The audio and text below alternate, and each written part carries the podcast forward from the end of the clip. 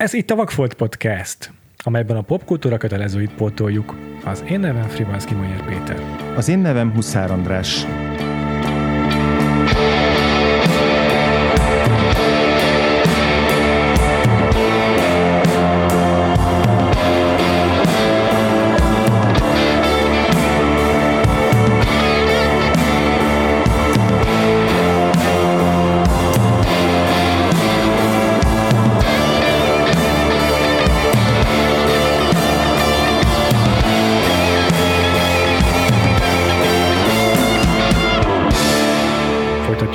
Évadunkat, amelyben ahogyan már bizonyára megszokhattátok éveleje óta. Minden második héten új vendégeket hívunk meg, és velük először megnézünk egy pótolnivalót, tehát nem feltétlenül a saját vakfoltunkat pótoljuk, hanem a vendégünkét, és a rákövetkező héten pedig a vendégünk visszatér, és egy kedvencet is megnézünk őtőle. Na ez egy picit rendhagyó a mostani adásunk, ugyanis nem egy, hanem rögtön két vendéget hívtunk meg, kettőt. Itt ül velünk Vörös Eszter és Szabó Dominik az E-kultúrától, illetve hát a, illetve hát a jó sok évvel ezelőtti titanikus adásunkból visszatérő vendégként hallhatjuk őket ismét. Sziasztok! Sziasztok! Sziasztok! Örülök, hogy itt vagytok ismét a podcastban. Én azóta is ö, ö, szerettem volna, hogy nektek legyen egy saját külön műsoratok, mert esküszöm, olyan jól sikerült ez a titanikus adás, hogy rátok látok félne egy podcast. De legalább ide berángattunk benneteket újból. Ha már Titanic Filmfesztivál azóta sem volt rendes. Igen, igen. Viszont akkor áruljatok el, hogy milyen filmet választottatok. Hát, ha esetleg valaki vakon rányomott a play gombra, meg se nézte az adás címét. Egy egészen elképesztő Tarr Béla filmet választottunk, amely a, a Werckmeister harmóniák. Uh-huh. Igen, itt most ugye úgy állítottuk össze, vagy úgy fog kinézni most ez a, ez a kis blokkunk, hogy közös, nektek közös vakfolta a Werckmeister harmóniák, de igazából minden négyünknek közös vakfoltja volt ez a film. Ez igaz. Viszont a következő két adásban úgy tértek majd vissza, hogy külön-külön hoztok saját kedvenc filmet majd. Érdekes módon nem ugyanaz a kedvenc filmetek. Döbbenet. Jó, és akkor kicsit beszéljünk így alapvetően így általánosában véve a film, filmről, meg arról is, hogy miért ezt választottátok, és hogy mondjuk esetleg milyen előképzetetek volt a Werckmeister harmóniákról, mit láttatok még a rendezőtől.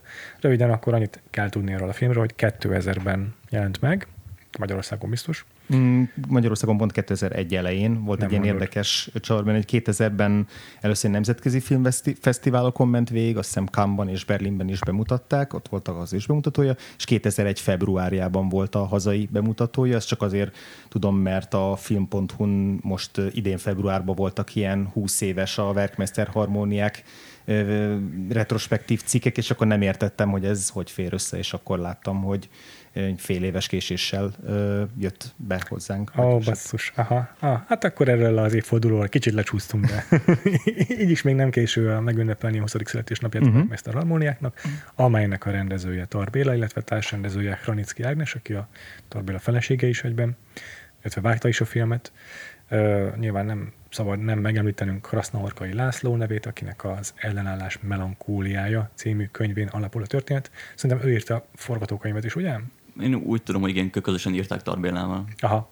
És Vig Mihály zenéjét szokás még kiemelni, meg azt, hogy van vagy huszonnyolc operatőre a filmnek, amiről majd biztosban tudunk beszélgetni egy kicsit. Szerintem ahány jelenet, annyi, annyi, annyi operatőr volt ebben a filmben. És akkor most kicsit beszéltem nekünk arról, hogy hogy is, hogy is alakult ez a választás, hogy, hogy itt a Tarr Bélát és a Werckmeistert hoztátok az adásban. Um, én a magam részéről a Torinói lovat láttam már a um, rendezőtől, viszont um, semmi más korábban nem, és um, mindenképpen úgy voltam vele, hogy ő, ő az egy olyan rendező, akinek szeretném ismerni a munkásságát, csak valahogy um, hát is mondjam, nehezen veszem rá magam, tehát nem, nem az a tipikus ilyen dél, délutáni matiné filmek, amik, uh, amiket ő rendezett, um, és szóval szeret, szerettünk volna egy Tarr Béla filmet, amely lehetne a sátántangó is, de, de azért nem, nem feltétlenül akarnánk titeket hét és fél órányi filmre kényszeríteni, hogyha nem nagyon muszáj. És hát talán a, a, utána a második leghíresebb filmje, vagy talán a életmű szempontjából sokan a legfontosabbnak tartják a Werckmeister harmóniákat. Um, úgyhogy így, így keletkezett um, ez a választás. Um, Eszter, te láttál már korábban Tarr Béla filmet? Az az igazság, hogy ebben nem vagyok teljesen biztos. Ugyanis ez úgy nézett ki nálunk, hogy velem már egészen kicsikorom óta nézettek mindenfélét, amit nem is biztos, hogy kellett volna akkor tájt látnom. Úgyhogy nem kizárt, hogy valaha láttam Tarr Béla filmet, nem emlékszem rá, és próbáltam felidézni a filmcímek alapján, meg egy-két utána keresés alapján, hogy vajon volt-e közt, amit láttam, nem sikerült találni ilyet.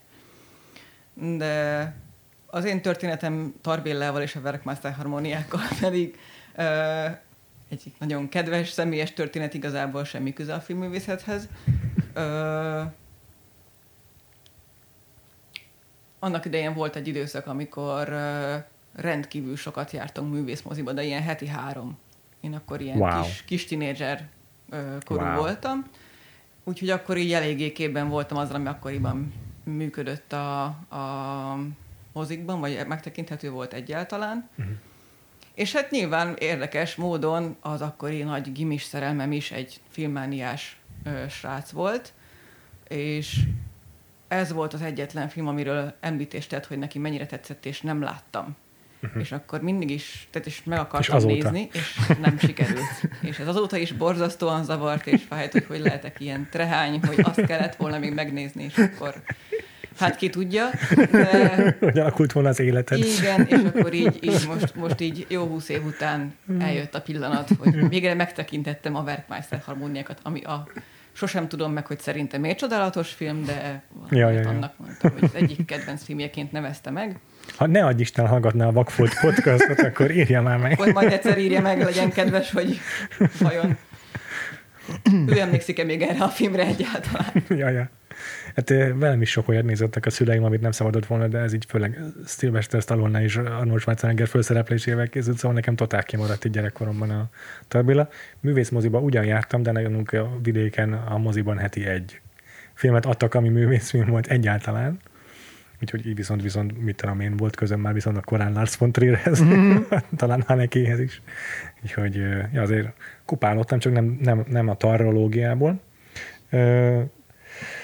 Ellenben én is nagyjából ugyanígy voltam vele, hogy tudtam, hogy ez egy fajsúlyos életmű, egyszer mindenképpen jó lenne azért a végére járni, bepótolgatni, de hát mikor még a moziban játszották, az utóbbi időben volt egyszer-kétszer mondjuk a sátántangó, akkor is így ne, nem tudtam magam rávenni, hogy elmenjek rá. Most a kifogásom úgy könnyű azt mondani, hogy azért hét órára plusz-minusz utazás lelépni úgy, hogy a, itt van a kisgyerekem uh, itthon, az úgy nem olyan egyszerű sokszor, plusz Covid, úgyhogy... Uh, Volt mindenféle okom rá, hogy nem tettem meg, de, de főleg, főleg a játékidő persze. Azon kívül Andrással már megnéztük a kárhozatot, ugye? Uh-huh. Úgyhogy azért pici fogalmunk már volt nekünk is Tarr Béláról, bár egy jóval korábbi filmjei, és nem, nem, nem, annyira, még, nem, nem annyira az a slow cinema, ami, amit később mondjuk a Torino Villóban, te már biztos jobban megismertél, Dominik. Egyébként azóta, András, hogy mi megnéztük a kárhozatot, te már többet pótoltál Tarr Bélától? Egyel, a Werckmeister harmóniákkal. nem, de csak nem. Az adás kedvéért nézted. Igen, igen, igen, igen, igen, tehát most az adás kedvéért nézted meg. Nem, én se, én se pótoltam azóta mást, úgyhogy teljesen hasonlóképpen állok, mint te, csak nekem még olyan mentségem sincs, mint neked. de, de nekem is egyébként ez a... Tehát több, több ilyen elemrém lett már a, a bemutató környékéről. Tehát, hogy megvolt az, hogy ez egy bálnás film, lesz benne egy bálna majd valamikor. Komolyan? Hogy emlékeztem így az akkori, nem tudom, cikkekből, vagy ö, vagy ö, nem tudom, visszhang, általános visszhangból, ami a, a filmről érkezett, meg hogy itt tényleg tudtam, így a kétezres években van ez a Tarr Béla, aki egy ilyen félelmetes valaki, akit, uh, akit meg kell nézni, de hogy... Uh... Ja, hát a kétezres évek elején nagyot mentek ezek a víziáltos filmek, a Némo nyomában is, lehet, hogy ezzel összefüggésben... Igen, az a Wes Anderson film, a, az a... az Aquatic... Aquatic... Life Aquatic with Steve Zissou. Igen, igen, igen, igen. És a Tarr Béla. Triumvirátus. Igen, igen, igen. Szóval, hogy, hogy, hogy egy-két alapinformációm volt, plusz szerintem a, a nyitó, a híres nyitó jelenetnek egy részét már láttam, mert, az, ja. mert az, arra emlékszem, hogy ez egy csomó összeállításban benne volt, ilyen különböző, nem tudom, leghíresebb nyitó jelenetek, nem tudom pontosan milyen összeállításokban, de azt tudom, hogy, hogy, hogy az már szembe jött velem, és akkor rá is kattintottam, és elkezdtem nézni, és mégis abban ez tök jól néz ki, ja. de nem ültem neki akkor a filmnek. Tehát így, ahogy elindult a film, az például már így, meg hogy miről szól a nyitó jelenet, az, az, az így meg volt előre, de körülbelül egyébként ennyi. Nekem is a nyitó jelenet volt egyébként csak meg. Még annyit érdemes tudni, hogy a könyv, az ellenállás harmóniája, az három fontos, három részből áll, és igazából a középső csak a Werckmeister harmóniák ezek közül. Hmm. Nem tudom, mennyire különálló történetek, mert nekiveselkedtem a könyvnek, de nem sikerült a végére érnem. Nem tudom, ti már amúgy, bár akár ezt, akár mást olvastatok a Krasznahorkaitól?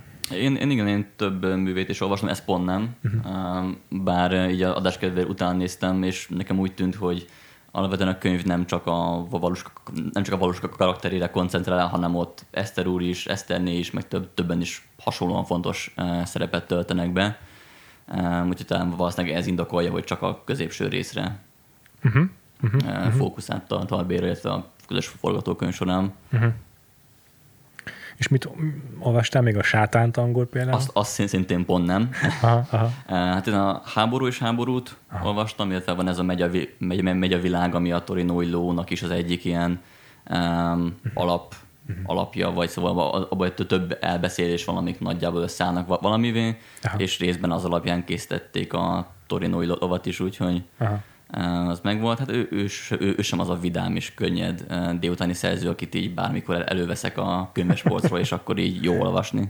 Igen, igen, igen. Hát ahány vágással dolgozik a Tarr Béla, annyi ö, központozással dolgozik a Krasznahorkai kb. A mondat, mondat végi írásjeleket számítva legalábbis, úgyhogy nem egy könnyű olvasmány, az biztos. Még biztos, hogy vissza fogunk térni Krasznahorkainak szerintem így a prózájára, mert kíváncsiak egyébként, hogy más könyvekben, amit olvastál, abban így ez azt mondod, hogy azért nem egy ilyen lélekemelő stílus, de hogy így mondjuk milyen hasonlóságokat fedeztél fel a Werckmeisterrel, arra kíváncsi vagyok.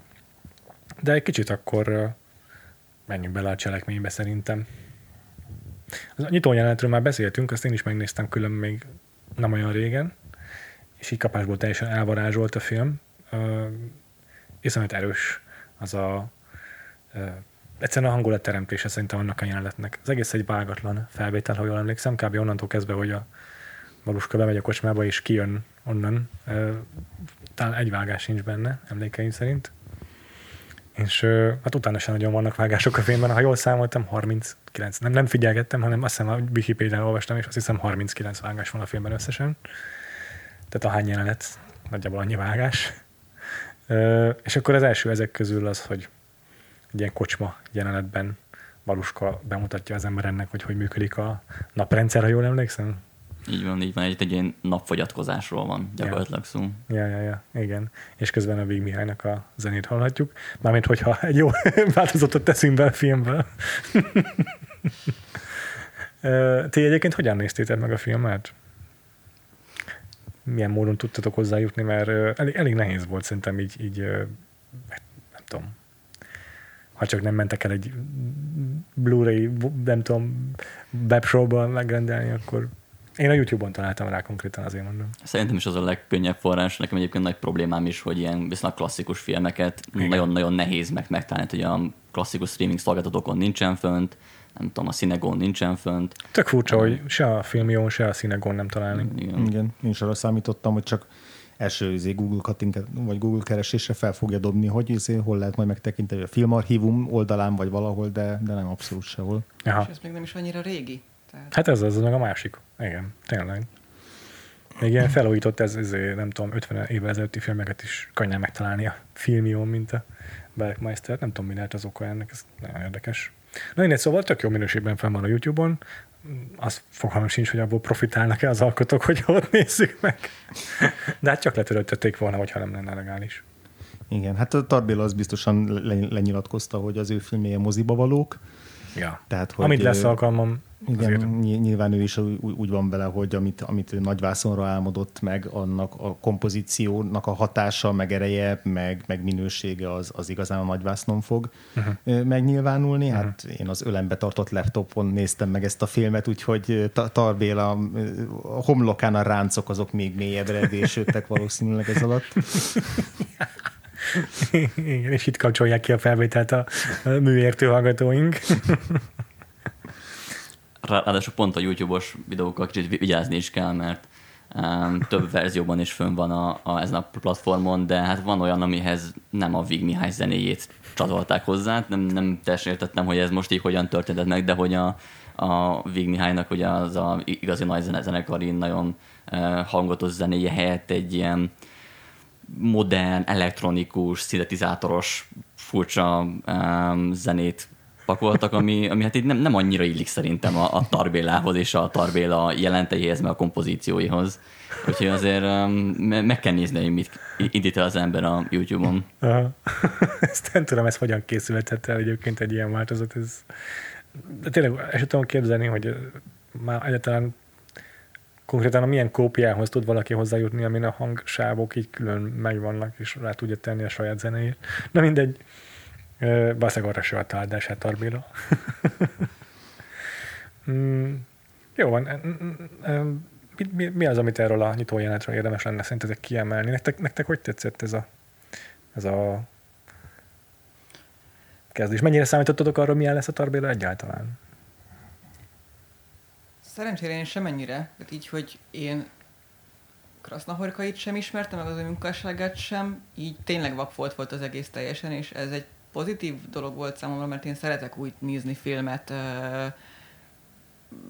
hogy nincsen semmilyen információm előtte, úgyhogy direkt nem is olvastam utána sem, hogy miről szól, meg így, így nem volt. Valamiért Tarr Béláról van egy kép, volt egy kép a fejemben előtte is, hogy milyen lehet. Fogalmam sincs, hogy ez miből táplálkozik, de volt, és annak nagyjából megfelelt, szóval ez jó. Azt gondolom, hogy ez, ez ahonnan jött, az, az jó. Lehet, hogy mégis láttam Tarr Béla filmet, nem tudom. A nyitójelenetben engem az fogott meg leginkább, hogy milyen kedves naivitással próbálja a főhős elmesélni a, a, ezt a napfogyatkozást, mint olyat a nép egyszerű emberének, és hogy mennyire nem sikerül neki. Tehát, hogy, hogy próbál egy, egy szemléletes példát mutatni hozzá, de hogy valahogy pont nem azokat a dolgokat fogja meg benne, amit, amitől szerintem valaki ezt, ezt egyszerűen meg tudja érteni, és nyilván egy ponton túl már teljesen eltávolodik az eredeti témától, és mindenről is beszél, yeah. nem a napfogyatkozásról. Yeah. Ez nyilván szándékos, mm. csak valahogy nekem ez igazából jellemzi Valuska karakterét az egész filmben, ahogy yeah. hozzááll. Később is van, amikor ugye a, a Eszter úr megfogalmaz negatívabb gondolatokat, akkor is ő teljesen pozitívan, hasonlóan ezzel a, ezzel a vidám naivitással válaszol még egész sokáig, vagy reagál. Hm. Ahogy próbálja rávenni, hogy tekintse meg a bálnát, az abszolút egy nagyon hasonló. Igen, meg hogy egy csomó ilyen kvázi hétköznapi dologba belelát, ö, nem is Csodát. tudom, egy csodákat, igen, gyakorlatilag. Ezt tényleg végigviszi a filmen. Valuskáról még azért annyit beszéljünk, hogy egy Lars Rudolph nevű fickó játszotta, nem is magyar színész, és hogy ö, azt írja a magyar Wikipédia, hogy, hogy ö, hosszú ideig el se tudta készíteni a filmet a Tarr Béla, egész egyszerűen nem, addig nem, akart, nem volt hajlandó nekiállni, addig még nem, meg nem találta a megfelelő embert a Valuska szerepére. És ö, teljesen véletlenül öt évvel a film forgatása előtt botlott bele ebbe a Lars Rudolphba, tegyük hozzá, hogy a nyolcvanas években született maga a könyv, tehát persze azóta tervezgette megcsinálni ezt a Tarr Béla, és évekig kereste a főszereplőt, és Berlinben egy utcazenészbe botlott bele, ez volt a Lars Rudolph, és meglátta benne a főszereplőnek a, a figuráját, vagy ez nem a Wikipédián írták, hanem egy talán film a Rubimos cikkben, majd megkeresem, de hogy úgy nevezi a cikkben a szerző, hogy a regénynek a szent bolondja, ez a Valuska, és ezt így meglátta ebben a Lars Rudolphban a rendező. Mm, és akkor már eleve őrá írták ezt a forgatókönyvet, ami végül elkészült, és ebből kifolyólag is volt az, hogy a középső harmadát filmesítették meg a történelemben, valószínűleg akkor az az, amelyik mm. főként Varuskáról szól. Mm. De hogy igen, ez a nyitójelenet, ez tök jól szerintem is így körbejárja az ő karakterét, és uh, főként ő rajta keresztül ismerjük meg a többi szereplőt, meg az egész cselekményen ő az ő követésével bontakozik ki. Um, Mit mondjuk még róla? Az az érdekes nekem még egyébként ebben a nyitó jelenetben, hogy ha már itt ilyen lineárisan indultunk el, hogy, hogy így nehezen tudom eldönteni, hogy itt ez egy ilyen idilli állapot, amit felfest, hogy itt még, minthogyha így megtalálna a nyitottságot ebben a valószínűleg fél részeg, vagy már teljesen részeg, a napvégére teljesen ja, részeg, zárás, zárás, zárás körüli közönségében, akik valószínűleg a harmadát se fogják fel, negyedét se annak, amit mond, de hogy mégis együtt részt vesznek valami olyasmiben, ami, ami, amivel talán így az átszellemültségével át tudná-e adni valamit, vagy egy teljesen abszurd és, és inkább komikus jelenetnek vagyunk el a szemtanúi. És szerintem ez tök, nem tudom, úgy, úgy érzem, hogy ez a, ez a kettősség, ez így, ez így tök fontos az egész filmhez is, hogy, hogy mennyire tudjuk a Valuskának ezt a, igaz nem küldetését, de hogy igazából a természetéből fakadó, ezt a naivitás, naivitásából fakadó Ö, szemléletmódját átélni, és magunkénak érezni, és mennyire egy ilyen ironikus távolságtartással szemléljük, hogy na ő egy ilyen kis naív valaki, és, és aztán a világ bedarálja, és hogy mennyire hisz a Tarr Béla a Valuskában, mennyire nem hisz benne. Szerintem ez, ezeket a kérdéseket nekem már a nyitójelenet is így felvetette, hogy egyrészt azt néztem, hogy mennyire röhelyes, meg mennyire aha, aha. tényleg ilyen, már-már néha kínosan abszurd az, ahogy ott forgatja a, a, ezeket, a, ezeket a kis falubelieket, akik aztán teljesen szótlanul kilődörögnek a, a jelenet végén, és nincs semmi, nem tudom, olyan hatás, ami aztán később kihatással lenne a, a kisvárosnak az életére. De hogy közben meg mégis ebben a jelenetben... Meg csak részt vesznek benne. Csak részt vesznek benne, és valahogy magának a jelenetnek a komp- komponálása is, ahogy felemelkedik a kamera ott a, ott a fénykörbe, és minthogyha mi is így részt vennénk együtt ebben a ilyen kozmikus távlati táncban. táncban. Szóval, hogy szerintem ez egy... Igen, szerintem bőven van pátosz azért ebben a jelenetben. Vig Mihály zenéje is totál alátámasztja ezt. És csak az az érdekes benne, hogy még azt, be, azt fogalmaztuk meg elsősorban, hogy a Valuska mennyire naivan tekint a világra, meg, meg, meg egy ilyen optimista szemlélettel. A közben azért mégiscsak arról beszél, hogy a napfogyatkozásnak a hatására kihűl a föld, és nem tudjuk, mi lesz. És uh-huh. hogy megjelenik egyből ez az apokaliptikus uh-huh. kimenetel, vagy ez a bizonytalanság is. És szerintem és... itt nagyon fontos, hogy a jelenet hogyan folytatódik, tehát hogy a napfogyatkozás végén ugye visszatér a, a, ja. a nap, és ugye újra, uh, újra egy meleg, új, újra egy valódi földi élet történik itt. Uh-huh. És szerintem ez, ez így a, a filmre is egy ilyen nagyon yeah. um, klasszikus kulcs jelenet, vagy ilyen kulcs gondolat, hogy ilyen ugyanak az örök visszatérése. Um, szerintem az már itt is előrevetíti, kérdezt az elején, hogy mennyire vártam Tarr Bélától, hogy így mi, hogy milyen is lesz ez a film, és nekem már rögtön az első jelenet megmutatta, hogy hát igen, ez tényleg pont olyan, amire gondoltam, tehát hogy ilyen csak kizárólag ilyen allegóriákon, meg egy ilyen um, mindent át és újra értelmezésen keresztül lehet majd erről a filmről bármit is mondani, mert, yeah. mert különben ilyen nagyon fura lesz az egész, és ilyen ne, nehéz lesz értelmezni itt bármit, hogy most tény, tény, tényleg a szeszka kazánokat, azt, ami így nevezi a kokocsmáros, hogy szeszkazánok, Valuska itt forgatja, és akkor most mi is itt a történet, aha. és akkor be, be, beállnak erre, tényleg erre a patetikus jelenetre, hogy, yeah. hogy a, a kamera, kamera a közeledik a lámpához, és megszólal a Vig Mihálynak, azt hiszem, szenzációs zenéje, de mm-hmm. azért mégiscsak egy ilyen nagyon szentimentális valami. Mm-hmm. Mm-hmm. Um, és tényleg a, később, a film későbbi részére is ez, ez valamilyen szempontból nagy hatással van. Mm-hmm. Meg önmagában az, hogy én a bármilyen racionalitással való kapcsolatot akkor rögtön elengedtem, amint ö, belép Valuska, és kíváncsiak arra, hogy mit akar mondani. Ez igaz. Tehát, hogy ott vagyunk a zárás előtti kocsmában, és különösebben szó nélkül egy egyszerű intésre mindenki is tudja, mit kell csinálni, hova, ho, mi történik, és ja. mindenki csöndben figyeli epedve, hogy mit fog mondani. Na most ilyen nem történik. Tehát, hogy ez valószínűleg az egyik, el, ez a kiindulási pontja a naiv, az ő a naív elképzelésének. Tehát én ezt a világot látom, hogy ez, amit ő elképzel, hogy naívan yeah. létezhet. A film vége meg pont a másik véglet, ugye? Mm. Aha.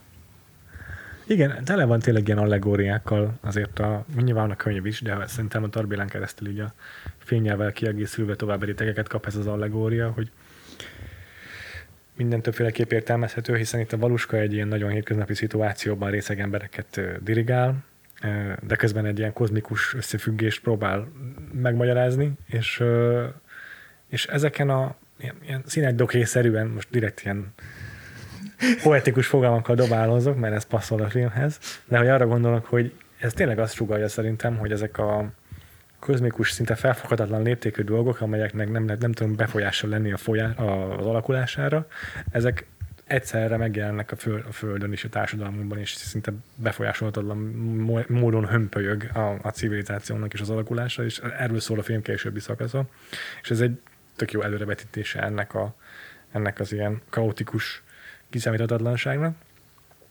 De ugyanakkor meg az is benne van, hogy a valuska így megjelenik, és mindenki ízé figyeli a, meg issza a szavait, de közben azért olyan rezignáltan követik az utasításait, és így nem áhítattal, vagy, vagy, vagy különösebb kíváncsisággal figyelnek arra, amit mond nekik, csak így csinálják a dolgukat, és hogy ebben lehet némi tényleg ilyen, nem is, nem is mondanám, hogy humor, vagy abszurd, de valami irónia tényleg, amit mondott András, mert hogy lehet, hogy ezzel a Tarr Béla így magára is mutat egy picit, hogy, hogy így minden nap azért megjelenik a díszletbe, az emberek ott azért kicsit unottan, de azért elvégzik a dolgukat, ő dirigálhat nekik bármit, lehet, hogy fogalmuk sincs, mit akar ezzel mondani, de azért úgy utasítgatja őket. Szóval az, amit a valuska csinál, az lehet, hogy egy kicsit olyan is, mint egy rendezés. Hmm. De ez már nagyon... Ez már nagyon, igen. De viszont a... Vagy is az, hogy milyen képe van Tarr Bélának arról, hogy az emberi élet micsoda. Tehát, hogy ja. van egy külső tényező, akit, ja. aki így elrendezi a dolgokat, ő tudja, hogy mit kell csinálni, és akkor mi csak ja. rezignáltan elfogadjuk, hogy hát jó, hát oda kell állni, és napnak kell lenni, és akkor integetni. Tehát, hogy... ja. Igen, a Tarr Bélával egy-két interjút hallgattam, és nekem ezért le, hogy ő nem biztos, hogy... Most már nem emlékszem biztosan, de nem biztos, hogy... Uh, um, ateista, inkább talán agnosztikus, de az biztos, hogy, hogy ez, a, ez, a, ez a fajta ilyen mm, a világ már magunkra hagyott bennünket, ez, a, ez az ilyen deista filozófia, ez biztos, hogy, hogy erősen benne van. Igen, és, és én valamiért azt gondoltam, vagy lehet, nem gondoltam, de hogy, de hogy valamiért az, az motoszkált bennem, hogy a Tarr Béla biztos egy ilyen nagyon mizantróp, ilyen keserű rendező, olyas valaki végül. És a Kárhozatban is már egy picit ez talán meg lehetett figyelni, de hogy, hogy ugye ez az egész ilyen tényleg apokaliptikus nyomasztó világkép, amit felrajzol, ez a sok ilyen, ilyen lepusztult, a puszt, vagy a pusztulás felé tartó épület, ember, sors. Tehát, hogy ehhez valahogy nekem automatikusan társulna egy ilyen teljes kiábrándultság és mizantrópia, és valamennyire megvan szerintem ez a Tarr Bélában, de hogy ez a film, ez, ez pont azért, nem tudom én, könnyen nézhető, vagy nézőbarát, nem tudom, hogy fogalmazzam meg, ahhoz képest, amit a Tarr Béláról gondolnánk egyébként, mert hogy közben meg ott van ez a valuska figura, akit szerintem nem gúnyol ki, meg nem úgy ábrázol, hogy na ez egy ilyen szánalmas figura, hanem nagyon szereti őt, és nagyon sajnálja, ami történik vele, de ugyanakkor tudja, hogy egy valuskaszerű figurával csak ez történhet a, nem tudom, való világban, vagy aha. nehéz lenne elkerülni ezt a sorsot. Aha. És hogy ez tehát nekem inkább egy ilyen nagyon tisztánlátó ö, nézőpont, mint sem az, hogy így a végére egy nagy nihil, hogy na, az ember az egy sárkányfogvetemény, az egész kukára való, semminek semmi értelme, hagyjuk a francba az egészet. Tehát, aha. hogy nem ezt gondolja a Tarr Béla, és az interjúiból is nekem ez jön le, hogy ő Ő, ő még mindig hisz, vagy próbál hinni abban, hogy az emberiség meg tudja javítani magát, vagy át tud lépni a saját árnyékán, csak aha. legfeljebb egyre több bizonyítékot lát, meg látunk mi is ennek az ellenkezőjére. Yeah. Mert hogy a, a, ezekben a retrospektív interjúkban is elmondta, hogy így ő kétezer-egyben, kétezer-egyben, illetve kilencvenhéttől kétezerig készült a film, hogy ebben az időszakban aha. ő úgy gondolta, hogy ez tényleg egy allegória, olyas valami, ami ami remélhetőleg nem fog megvalósulni. Egyes elemei persze már régen is megvalósultak, beszéltünk majd az ilyen politikai vagy történelmi áthallásairól, de hogy így többször emlegette, hogy azt nem gondolta volna, hogy majd a Kapitóliumot ilyen sámánfejes ezek fogják megostromolni, meg, meg hogy, tehát hogy, hogy konkrétan olyan olyan események történnek majd a világban, amik, amiket mintha így előrevetítene ez a film is, amivel nyilván nem ez volt a szándéka, de hogy ebben lehet, hogy ma már egy kicsit pessimistábban tekint vissza a saját filmjére is, vagy legalábbis nekem ez jön le, hogy így ő nem, ezt nem egy ilyen profétikus filmnek szánta, de közben meg most azt látja, hogy hogy annak még akár egy keserűbb és, és, és lehangolóbb verziója is megvalósul a világban, amit ő, amit ő látott, vagy megérzett még a kétezer-ezredfordulónál. Azt a, tényleg. Azért örülök, hogy nem, tehát hogy befejezte ugyan a filmezést a Tarr Béla, de hogy nem vonult vissza a világtól. Annyiszor nyugdíjba ment, az nem azt jelenti, hogy elfordul minden, hmm. minden hírektől, meg mindentől. Egyébként tényleg aktív, tehát hogy tudom, hogy tanít például, de hogy filmezni nem filmezik. Úgyhogy ez tök jó, hogy készülnek még vele ilyen interjúk ma is, és hogy nem csak, hogy képben van, de még véleményt is alkot ezekről a dolgokról. Azért kíváncsi vagyok mindig a Tarr Bélára. Szívesen hallgatom az interjúit. A, ja, igen, amit mondtál, kilencvenhéttől kétezrig forgatták a filmet. Igen, kilencvennégyes volt a Sátántangó, és úgy tűnik, hogy utána már tehát gondolkodott azon, hogy azt megcsinálja rögtön, hiszen a főszereplőt is megtalálta kilencvenöt környékén. Uh-huh. De hogy a maga a forgatás volt az, ami ennyire sokáig húzódott. Ezek szerint az így nem volt egy egyszerű fáklyás menet. Igen. Azt láttam, hogy többször leálltak finanszírozási hiány miatt. Igen. Nem tudom, mennyire jellemző ez a Tarr Béla filmjére egyébként. Azt hiszem azt mondom, hogy egyébként a torinói ló volt, amire jelentősen több pénzt kapott, mert az olyas fajta nemzetközi koprodukció aha. volt, ami a többi filmje nem, vagy aha. nem tudom aha. pontosan a részleteket, de hogy arra mondta, hogy ott, ott jóval több pénzből forgatott, és utána, nem bocsánat, a londoni férfi, bocsánat, a londoni igen, férfi tényleg, volt, tényleg. Mert utána mondta, hogy a torinói ló az megint sokkal kevesebb pénzből készült el, és hogy igazából ő azt is tartja, nem tudom, a nem a helyes útnak, de az, annak az útnak, ami, ami szerinte így a... Neki működött. A neki működött, mert azt mondta, hogy minél több a pénz, annál nagyobb az esély arra, hogy valami elromoljon, vagy hogy valami fél, félrecsusszon. Tehát, hogy bármennyire is sok a nehézség a pénzhiányban, és bármennyire is sokszor kell leállni közben, de hogy valószínűleg ő így azon a véleményem van, hogy a... Gondolom a több pénzzel több megkötés is jár, valami ilyesmi lehet, lehet, lehet, lehet mögötte. Lehet. Elég sok hollywoodi rendezőt láttunk, aki, aki mondjuk kis indie filmesként kapott egy blockbustert, és akkor hirtelen hát a tízszer költségvetés már nem pont úgy működött, vagy nem, nem tudta belőle azt kihozni, mint az indie filmjeiből. Meg el is veszik benne mondjuk a saját személyisége, vagy a személyes hangja, mint rendezőnek, mm. igen, pontosan. Úgyhogy igen, valószínűleg ez itt a Tarr Bélát is motiválja, hogy ha kevesebb a, vagy ne, több az akadálya, akkor jobban is meg kell magukat erőltetni, mint hallgatók lehet. Na jó, kicsit beszéltünk a film többi részéről is, tehát a nyitójátán kívül még, már nem sok, de van pár jelenet a filmben. Titeket egyébként mennyire tartott meg végig a filmen? Most végigmehetünk ja, persze akár a jeleneteken, vagy a nem, nagyobb nem blokkokon, de hogy lehet, hogy talán innen érdemes megközelíteni, hogy nem tudom, engem például egy nyitó jelenet nagyon beszippantott, de azért voltak olyan pillanatok, amikor, amikor lehet, hogy eleve nem voltam olyan idegállapotban, vagy lelkiállapotban, hogy úgy nagyon rá tudjak koncentrálni, de néha-néha kiléptem belőle, aztán visszaléptem, mert megint jött egy olyan hosszú, hosszú snit, ami meg abszolút beszippantott, de hogy nem, nekem nem volt mindegyik így egyen rangú köztük. Abszolút én is hasonlóan éreztem, tehát hogy a, a nyitó, én ugye nem tudtam, vagy nem, nem láttam korábban a nyitójelenetet, és akkor az én na, nagyon-nagyon letaglózott, és akkor nagyon-nagyon megragadott, és utána meg van egy hosszú szakasz, ami már soha kevésbé, tehát hogy így e, nyilván az is érdekes, meg az, ott is történnek dolgok, de azért nem, nem olyan intenzitással, és nem olyan e, hangulatban, mint a nyitójelenetben, és akkor ja, vannak nem tudom, ilyen nagyobb, fontosabb vagy kulcsabb pillanatai, nem tudom, majd gondolom beszélünk a kórházról, a bálnáról, hmm. ami aztán megint-megint egy sokkal inkább ilyen gócpont, ahol hangulat, cselekmény is, és valamilyen módon valami gondolatiság így megpróbál összeérni. De hát azért szerintem nagyon kívánja a néző figyelmét, és, és nagyon nem könnyű mindvégig odafigyelni. Furcsa, hogy ezt mondjátok, nekem pont ellenkező élmény volt. Hm. Nekem kifejezetten kiegyenlített, tehát hogy beszívott az elejétől kezdve, és, és viszonylag folyamatosan fenntartotta a figyelmet, és így nem, nem igazán es, éreztem, hogy kiestem volna belőle. Öm, ami elég egyértelműen éreztem közben, hogy azért nagyon sokszor, főleg az ilyen vágatlan, meg, meg lassú ütemű filmek esetén, sokszor ez öncélúnak érződik számomra, és akkor, akkor nem igazán tudom, akkor dolgok az ujjammal, és várom, hogy jó, akkor most már haladjunk.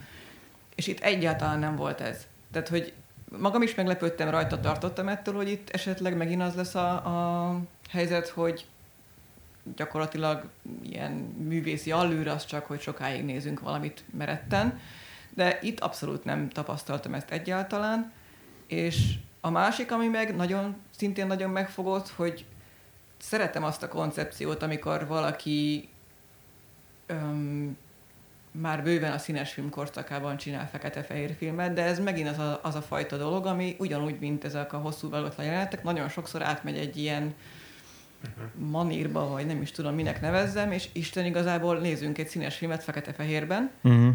és itt nem éreztem azt, hogy ez így kiszakadna abból a korból, vagy stílusból, amiben lévőnek kellene tűnnie? Lehet ezt így mondani? Ja, ja. Mint, amit egy ember egy ilyen lassú ütemű fekete-fehér filmtől vár, és euh, én, itt, én itt nem, nem éreztem azt, hogy ez így ide, karakteridegen lenne ettől a, ettől a műtől. Ez tök igaz. Szerintem az is segít, hogy nem egy kétezerben játszódó történet, tehát így abszolút a külsőségek, a díszletek semmi nem utal arra, hogy ez egy modern setting lenne. Nem is tudom, mikor játszódhat, de biztos, hogy Ha, ha be is lehet lőni korban, akkor az így bőven rendszerváltás előtti. És így könnyebb elfogadnom azt, hogy, hogy fekete-fehér, vagy nem azon gondolkodok, hogy ez csak egy ilyen rendezői allűr. Egyébként én is egész jól mentem a filmmel. Egy-két olyan jelenet volt, ahol, ahol elkarlódott a figyelmem, de összességében öm, szerintem főleg a Tarr Béla rendezésének, meg a kamerakezelésének köszönhetően nem éreztem unalmasnak, vagy nem ült lenne számomra soha a film a lassú jelenetek alatt sem, pedig aztán bőven van, ahol csak így monologizál egy valaki hosszasan, de tehát már a nyitó jelenetben, amikor a végén így a kocsmajtót látjuk, és akkor ott van a kocsmáros, és így kamera így ö, odakocsizik az arca elé, és így fél percen keresztül csak nézzük, akkor így azt mondtam, hogy yes, ez, ez, ez cinema, ez most, ez most mozi, amit nézek. Semmi nem történik, és nehéz megindokolni, miért nézzük fél percen keresztül a, a, a kocsmáros arcát, de úgy éreztem, hogy ennek most ott helye van, és most milyen jó, hogy ez a rendező, ez így meg, megragadja az én alkalommat, így a csuklómat megszorítja, és így von, vonszol magával, így végig, végig cibál a filmen, és, és nem azt érzem, hogy tényleg csak a, a a slow cinema kedvéért most itt nagyon lassan és hosszasan mutatnak mindent, hanem, hanem valaki nagyon tudatosan rendezi ezt a dolgot. És egyébként tényleg mm, későbbi jelentekben is végig lenyűgözött az, hogy hogyan kezeli a kamerát a Tarr Béla. Tehát nem, nem arról van szó, hogy most akkor azért nem vágunk, mert spórolni kell, vagy ilyesmi, nem az van, le van téve a kamera egy állványra, és akkor vesz egy jelentet, hanem rengeteget mozgatja azt a kamerát. Csomószor kézikamerával követ szereplőket, iszonyatos koreográfia van ezekben a játékben. Elképesztő mennyiségű tervezés, próbálás lehet ezek mögött szerintem. Nem tudom mondom, hogy elhasznált tucatnyi operatört. de, de pont ezek miatt számomra még az ilyen hosszasan monologizáló játék is rohadt izgalmasak voltak. És szerintem ez, amin, ahogy te is mondtad az elején, ami nagyon így a krasznahorkai stílusához köti egyben, tehát hogy ahogy, ahogy tényleg egy krasznahorkai mondat, az nem tudom, hogy oldalakon keresztül így gördül, és akkor így haladunk elő, és akkor fókuszálunk ide-oda-moda, tehát hogy így a, a figyelmünk mindig valami kör köré van. Ugye a tarnak a snitje is ilyen nagyon-nagyon hosszúak, nagyon sokáig gördül, de vagy mindig van valami fókuszban, és, és sosem az van, hogy hogy akkor most csak így azért csinálunk hosszú jelentet, mert hogy meg tudjuk csinálni, hanem hogy mert azt kívánja maga a gondolat mögötte, hogy egy végig, egy, egy ilyen megszakítás nélküli folyamat legyen. Ja, de ez egy csomót gondolkodtam a film nézése közben, hogy mit tudom én, mikor a Valuska hazamegy a feleségéhez, vagy az ex-feleségéhez, nem tudom pontosan, hogy egészen korán az utcát sétálástól veszi a jelenetet a, a, a, a Tarr Béla. Máskor, mit tudom, rendes, mit tudom, úgy értem, egy hollywoodi filmben mondjuk, ami egy hatásosságra megy, vagy a hatékonyságra megy, és így a, tényleg a, az a szabály, hogy a lehető legkorábban, vagy a legkésőbb csatlakozzon el be, és a legkorábban távoz belőle, hogy a lényegre koncentráljunk. Na ott mondjuk kb. Az ajtón belépéstől kezdődne a jelenet, maximum lenne egy ilyen establishing shot, ahol itt tudjuk, hogy akkor most egy új helyszínen vagyunk. Tarr Bélánál meg így perceken keresztül sétál a vízi, a Valuska, amire beérkezik a házba. És így nem mondom, hogy indokolható, de nem éreztem fölöslegesnek akkor se is. Ezt nem tudom pontosan, hogyan, mi ennek a kémiai egylet, egy, egyenlete, hogy ezt össze tudja hozni a Tarr Béla. Valamit közöl ezeken keresztül, ha más nem, akkor az, hogy belehelyezkedek egy valamilyen hangulatba, ami, ami kell ahhoz, hogy szépen lassan, hogy átsodorjon engem ezen a filmen, a, meg, a, meg azon, hogy jelenleten a, a, a film. Ö, fogalmam sincs számomra, teljesen megmagyarázhatatlan, és nem ebben az adásban fogom valószínűleg megfejteni a Tarr Bélát, úgyhogy ö, remélem nem úgy ültek le a hallgatóink, hogy na végre megértem Tarr Bélát. Én nem leszek ebben a segítségükre. De nekem ez totál működött. Mm. Igen, szerintem ebben egyrészt mondjuk az lehet ennek az oka, hogy nem csak egy hangot akar átadni, hanem hogy bele akar minket helyezni abba az életritmusba, ami ennek a kisvárosnak aha, a... Aha. ennek a részben valóságos, részben meg ilyen tényleg ilyen szimbolikus, apokaliptikus, így a történelmen időn kívüli, annak így nem tudom, a peremén egyensúlyozó, így a szakadékba majdnem belehulló. De ez, így, ez is ilyen klasszikus, ez már a kárhozatra is tökre abszolút jelenző. Arra is igaz, emlékszem, ott a végsöprő eső, vagy egy szakadó eső, az, az ugyanilyen hatást gyakorolt yeah. ránk. És hogy lehet, hogy egyrészt ez, ezt az életritmust ö, szeretné, hogyha néző is fölvegye, a másik biztos az, amit Dominik, te mondtál a, a Krasznahorkainak a nyelvezetéről, meg szövegvilágáról, hogy azt filmnyelvre ö, így tudja átültetni. Meg még volt egy harmadik, amit most hirtelen elfelejtettem, egy harmadik gondolatom erről. De majd nem, nem vagyunk olyan jók a monológokban, mint a Krasznahorkai szkriptje. Nem, nem, nem, nem, nem. Talán majd eszébe jut, igen. Na jó, de most már egy csomó ilyen tök fontos motívum, vagy momentumról inkább úgy mondom, beszéltünk a filmből. Ö, teljesen ezért ö, lehet szerintem, hogy legitim módon használni a, általunk a Patreonon már jókedben magyarázott set piece fogalmát, mert ez, ez a film is tele van set piece-ekkel, még akkor is, hogyha nem, a, nem gondolnád, de hogy Tarr Béla gondolkodik set piece-ekben, szerintem simán van egy csomó tök fontos jelenet, ami a, igazából nyitó jelenet is egy elejtől végéig rendes set piece, ami egy nem is vedetlen, csak egy konkrét helyszínen játszódó dolog, amiben így magának a, a cselekménynek egy rövid szakasza kap egy jó megfogható ívet, eleje, közepe, vége van, és ö, mondjuk az adott esetben egy konkrét díszlethez, vagy egy valamilyen fontos ö, m- képi azért motivumhoz köthető, de akkor is ezek tök jó megfogható kis elemek a történetben, amiket ki tudunk emelni, mint a sokszor emlegetett bálna. Uh-huh. De rengeteg ilyen van, a helikopteres ütözéses jelent is egy ilyen set piece igazából. Igen. Úgyhogy Tarr Béla filmben van te helikopteres üldözéses jelenet. Beszarás. Igen, egészen sok fokkal, tehát hogy én nem számítottam sem a, a tankra, sem a helikopterre a végén, tehát hogy ja, így, ja. nekem a, a, kicsit ki is lógott ebből az ilyen időtlen, ilyen mm, um, sehova nem helyezhetőbe, tehát én sokkal kokorban, sokkal korábbra tettem volna ja. személy szerint, és akkor teljesen ja. meglepett egy ilyen modern dolog, mint egy tank, meg egy helikopter.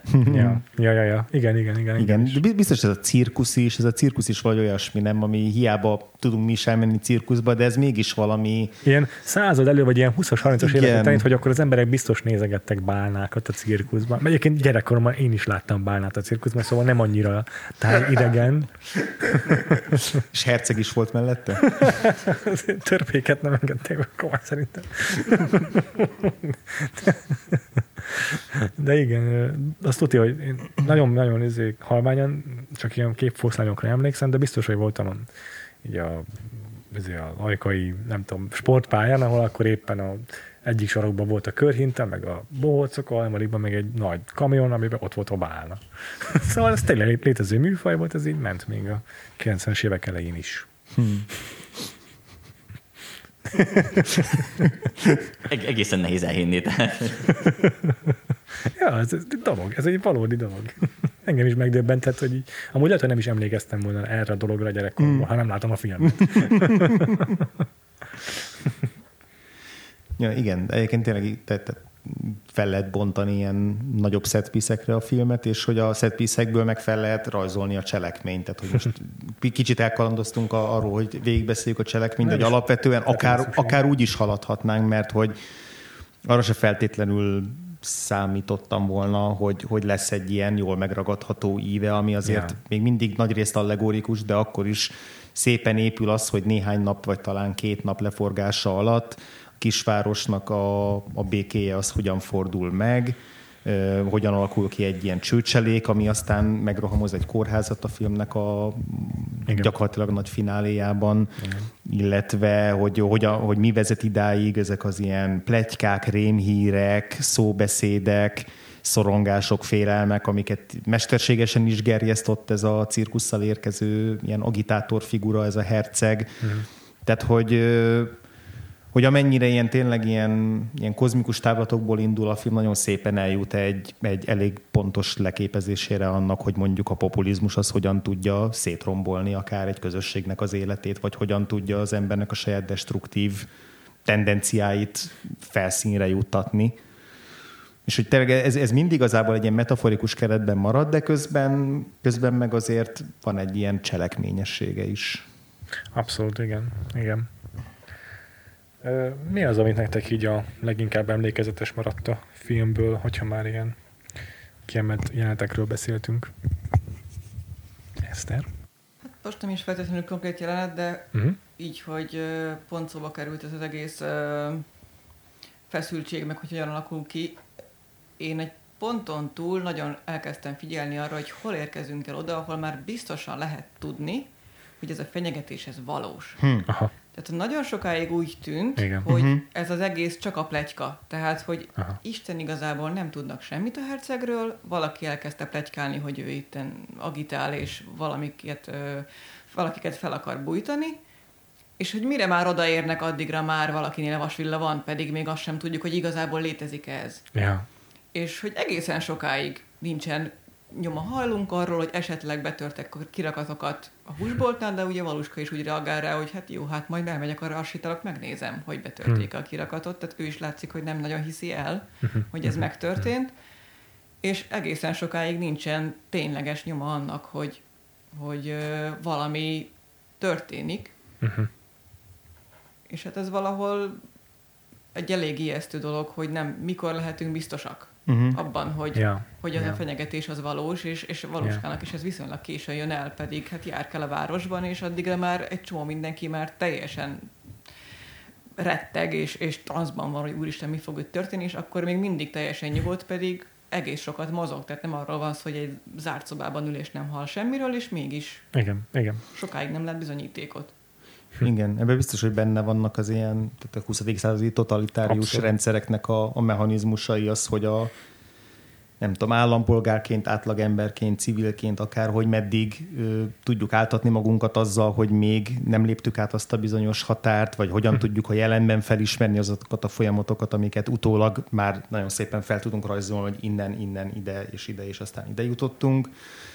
És, és igen, hogy az ember meddig tudja elhitetni magával azt, hogy, hogy nincs semmi gáz, vagy, vagy meddig nem is feltűnőek ezek a folyamatok. Mert tényleg egy darabig csak azt látjuk, hogy egyre többen vannak a főtéren, ott a, ott a, a, a kamion körül. Ja. És hogy mintha egyre olyan, olyan fenyegetőbbek lennének azok az emberek, de hogy ez is most abból fakad, hogy, hogy nekünk ez fenyegető, vagy valóban történik valami.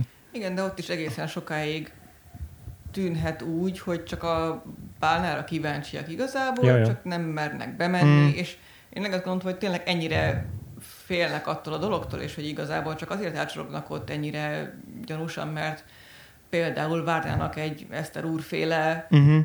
karaktert, aki bemenj és megnéz, és utána mindenkibe sétálna, és hogy valahogy erre várnak, hogy majd lesz valaki biztos, aki, aki után már bemernek menni, addig meg ott vannak, mert nem akarnak lemaradni a szenzációról, de nem uh-huh. mernek ebben szerepet vállalni. És hogy ott is egészen későn kezd el a, úgymond, nem is tudom, a felkelésnek a színhelye lenni. Igen, amikor, igen, már, igen. amikor már másodszorra megy vissza a Valuska, és, és hogy körülnézzen, uh-huh. akkor lesz számomra szerintem igazából egyértelmű, hogy ott, ott már uh-huh. yeah. megesett yeah, az azt megelőző, de még az azt megelőző rövid beszélgetés is, amit, amikor az utcán megáll egy idősebb yeah. úrral beszélni pár mondatot, ott is még kicsit az, hogy hát ő azt mondja, hogy itten hatalmas baj készül, de ott sem biztos, hogy ő ezt még elhiszi. Uh-huh. Meg igen. én, mint néző sem voltam benne, biztos, hogy most így lehet, hogy a bácsi is meg van ijedve valamiért, és uh-huh. Isten yeah. igazából csak túlspilázza a dolgot. És utána bemegy a főtérre a Valuska, ahol ugye ilyen, már ilyen lángoló mágiák vannak, meg yeah. úgy mindenki körül állja, körül állja ezeket a mágiákat, és ugye senki nem szól semmit, tehát és senki nem beszélget sen, senkivel, meg igen. sem a Valuskával sem, tehát hogy az, az ő nézőpontjából teljesen leg- legitim az, hogy igazából itt nem történik semmi, mert hogy nem, nem látszik, hogy igazából mi, mi, tört, mi történik. Tehát, hogy mindenki áldogál. Jó, hát aztán majd gondolom, ha hazamennek. Tehát, hogy így hogy nem, nem, nem, nem látszik, hogy mi az a trigger, ami igazából megmozgatja itt az embereket. Ja, ez marha érdekes. Meg az is, hogy ilyen csöndes, hömpölygő tömegként viselkedik itt ez a lázoló nép. Hogy hát tényleg a tanulás ne... is az, aha, az ja, félelmetes. Félelmetes, igen. Az a hosszas, teljes városon át, ilyen tömeg jelenet, ahogy mindenki menetel, az ö, tényleg bármilyen disztópiát azért, ö, megidézne. Igen. Vagy... olyan, mint hogyha mindenki ilyen transzba lenne. Ja, és utána ja, ugye a, a, a, már a kórháznak a szétrombolásának a végén, amikor ja. azt az idős bácsit látják meg mesztelenül, akkor, mint hogyha értelen kiózanodna mindenki, és, és, és úgy vonul ki ilyen vertseregként, de hogy egészen addig tényleg egy ilyen... Nagyon érdekes ez a kép, hogy, a, hogy így ábrázolja ezt a, ezt a fajta... Tehát a, a Tarr Béla saját maga vonja a párhuzamot a, a Kapitólium ostromával, az amerikai Kapitólium ostromával, ami februárban volt. Ő is tudja, hogy, hogy ez az, amit gyakorlatilag előrevetít, vagy amit így sugall a filmje, de, de mégis tehát azzal, hogy ilyen néma tömeggé teszi ezt, mm-hmm. az nem, a, tehát nem egy valóságos, nem egy realisztikus ábrázolás ennek a fajta ilyen népfelkelésnek. És ez nagyon izgalmas, és nagyon félelmetessé teszi számomra. Érdekes, ne, nekem nem is a, a transz jutott eszembe, hanem az, hogy érdektelenek. Tehát, mm-hmm. hogy, hogy mi, mindenki ilyen farccal, eltökélten, de hogy, de hogy valójában nem, nem lelkesen, mm-hmm. vagy nem, nem az, hogy na, akkor most jól megmutatjuk, tehát hogy nem, nem az, mint mondjuk, hogy általában az ilyen tömegjelenteknél szokott lenni, hanem hogy így mindenki megy előre, mert hogy ezt kell tennie. Tehát, igen, hogy, igen mintha már ilyen eleve elrendelt lenne, igen, aminek abszolút. Ők csak így az eszközei, és igen. nem ők motiváltak, és nem ők akarnak valamit, hanem egyszerűen csak ez a történelemnek a menete, vagy ez a... Ja. És ebben van benne az, hogy ez az egész a Tarr Bélánál egy ilyen irányíthatatlan, kozmikus káosznak a, a vezérelve szerint történik, ahol egyszerűen nincs hatásunk a, a nagy összefüggő eseményekre, így a saját életünkön kívül nincs befolyásunk a, a, a történésekre, és ezek olyan, olyan szintű, olyan léptékű dolgok, amelyek, amelyek egyszerűen csak kontroll nélkül bekövetkeznek, és ez szerintem a Tarr Béla filozófiájának a, nagyjából a lényege. De a hercegről beszéljünk még egy picit. Mm. Én a nevén is elgondolkodtam, hogy miért ezt az elnevezést kapja a herceg. Ez, tudunk erről valamit? Bármi utalás, vagy akár olvasmányokban? Nem. Ja. Hát én egy, egy dologhoz tudom kötni kizárólag, lehet, hogy ez a legprimitívebb olvasata mindenek, de hogy így a Machiavelli könyve volt herceg, és a Machiavelli meg volt a nagy képviselője annak, hogy a hogy a politikát, meg a, a hatalmat azt lehet gyakorolni erőszak és, és, és úgymond illegális cselekedetek által, tehát lehet használni a hazugságot, lehet használni a megtévesztést, a csalást, dezinformáció, gyakorlatilag ez így pont ugyanazok a dolgok, amikkel megint csak a Kapitóliumnál kötünk ki, lehet hozzá, hozzá kötni ennek az egésznek a kezdetét, az eredetét, és az, hogy a Tarr Bélánál, vagy hát a Krasznahorkainál ez a karakter, az a herceg, és ilyen megtévesztés, meg Meg, meg hazugságokkal tömegbefolyásolást ér el, ez valahol látom az összefüggést. Ja, Tarr Béla azt mondta, én nyilván semmilyen megállapítást nem fogok tenni itt az adás során, mindig Tarr Bélára fogok hivatkozni. De ez is kell. Tarr Béla azt mondta, hogy vagyis a, amivel párhuzamba vonta, szerintem nem pont a herceg figuráját, de szerintem itt, itt jó említeni, hogy ő ezt egy mesének képzeli el, vagy egy mesei történetnek, értem. És a Grimm mesékkel hozta párhuzam, hogy az a fajta mese, ahol a ahol nem tudom, a, nem fér bele a királykisasszony lába a cipőbe, akkor levágják a lábát. Tehát, hogy amiben ilyen durva dolgok történnek, ja. de mégis ugye egy mese, ja. nem a Disney-sített változat ezeknek a meséknek. Igen. És hogy ő, ő hasonlóan egy ilyen egy ilyen mesefilmnek képzelte el. Nyilván ezt lehet esetleg allegória, metafora, különböző szavakkal írni, de hogy ő ezt a mesefilm szót használta rá. És akkor lehet, hogy mondjuk innen is fakad, hogy ebbe például sokan nagyon jól belepasszol az, hogy a herceg, ez egy ilyen abszolút mesei, a kis hercegtől kezdve egy csomó mindenbe, ez egy ilyen nagyon mesei megnevezés, és hogy közben... Több a rokonság a Néma nyomában, nem, mint gondolnám. Egyébként mondjuk érdekes, ugye végig nem látunk belőle szinte semmit, csak egy árnyalakot. Nekem ezért ott eszembe a cirkusz miatt a Carnivale, mm. abban is sokáig a, a menedzsmentet csak így a függöny mögül halljuk, és onnan manipulál. Ja. Igen, igen, tényleg. Igen, a hercegek kapcsolatban nekem is mindig ez a, ami elsőre beugrik, hogy sosem látjuk. Tehát, hogy, és ez is tényleg a, a hatalom gyak, gyakorlásnak egy ilyen ja. nagyon klasszikus eleme. Szürke eminencia. Igen, igen. Tehát, hogy ő, ő ott van, és, és persze valamilyen módon befolyása van, de ez csak közvetítőkön keresztül van, mert ugye nem is beszél még magyarul ráadásul, hiszen csak talán szlovákul, és akkor van, van, van egy ilyen marcona alak, aki fordít helyett, vagy fo- fordítja a mondatát, azt, hogy most tényleg azt fordítja persze, amit mond, azt már nem, nem tudjuk, de mondjuk elhisszük, és ezen keresztül irányítja a tömeget, ami meg viszont elfogadja ezt az irányítást, még úgy is, hogy sem látja igazán rendesen, vagy nem érti igazán. Igen. És ugye szerintetek se véletlen az, hogy a Kállai Ferenc játsza őt, az, ott a handlerét, tehát hogy csak a tanúra gondolok, ja. mint a leghíresebb szerepet, egyébként azért, mint a politikai ö, igen, nem tudom igen, igen. vetülete a filmnek, abban szerintem jól, jól belepasszol. Mert van több ilyen kis figura még a herceg mellett, akik így megjelenítik mondjuk egy ilyen nem tudom, totalitárius rezsim, vagy hatalomátvételnek a, a, a funkcionáriusai, tehát hogy itt van ez a Kállai karakter, aki így azt hiszi, hogy tudja irányítani, vagy hogy ő a főnök, de valójában nem ő a főnök. Akkor ott van a Hanna Schygulla által játszott ö, női karakter, aki a, a, az Eszter úrnak az ex-felesége. Tünde. A Tünde, igen, aki, ö, aki gyakorlatilag ilyen, ilyen háttérből irányít és, és bújtogat. Megismerjük az ő új, nem tudom, férjét, vagy valakit, ezt a rendőrkapitányt, vagy katonatisztet, aki izé full részegen, vagy betegen, vagy pontosan nem lehet tudni, hogy ott milyen állapotban van, de hogy arról beszél, hogy tömegbe kell lövetni, meg szuronyt fel, és aztán a izé pisztolyával hadakozik, és így látszik a, a, a Tündén, hogy így picit, picit idegesít ide igazából, rajong ezért a fajta hatalmi pozícióért, amit ad neki, és szereti így fontoskodni, és szereti úgy érezni, hogy ő, ő neki hatalma van. Tehát szerintem érdekes, hogy belerakja ezeket a kis apró figurákat ebbe a, ebbe a történetbe, ahogy, így az, ahogy eljutunk a tankokig gyakorlatilag. Szerintem ennél jelenleg különösen fontos ott, a, mert ugye ebben a jelenetben, ahol a Tünde megtanul egy rendőrfőnök, vagy nem is tudom milyen karakter van, és ugye ők egy ilyen harci indulóra, egy ilyen pisztollyal hadonászó táncot lejtenek. Most ilyen nagyon groteszk az egész, mm. és ilyen, de hogy valójában mégis egyfajta ilyen um, valahol egy erotikus, vagy egy ilyen násztánszerű dolog akar lenni, és akkor a, a következő jelenben meglátjuk a, a gyerekeket, a, a, a, rend, rend, a rendőrfőnöknek a gyerekeit, akik uh, um, hát tombolnak gyakorlatilag, tehát egy ilyen fo- folyamatos um, üvöltéssel mindent vernek. Káosz. Uh, káosz van, igen, és hogy mégis a háttérben van egy, egy csomó fegy, fegyver, tehát hogy nem tudom, ilyen kardok, meg nem tudom, pisztolyok vagy puskák lógnak, és ez a két jelent egymás után nekem ilyen nagyon furcsa, mert hogy mint hogyha tényleg a, a, a, arra vinne, hogy ebben a násztáncból születnek ilyen gyerekek, tehát hogy valójában a, az egész emberiség e felé halad, hogy, hogy, már, hogy így egymás generációk újra és újra ugyanazt csinálják, és ugyanúgy ö, nem tudnak más tenni, mert hogy ilyen szülőkkel, meg ilyen ö, nemzedékekből származnak, és mindenki arra van elrendelve, hogy hát előbb-utóbb a pusztítás felé halad. Hm.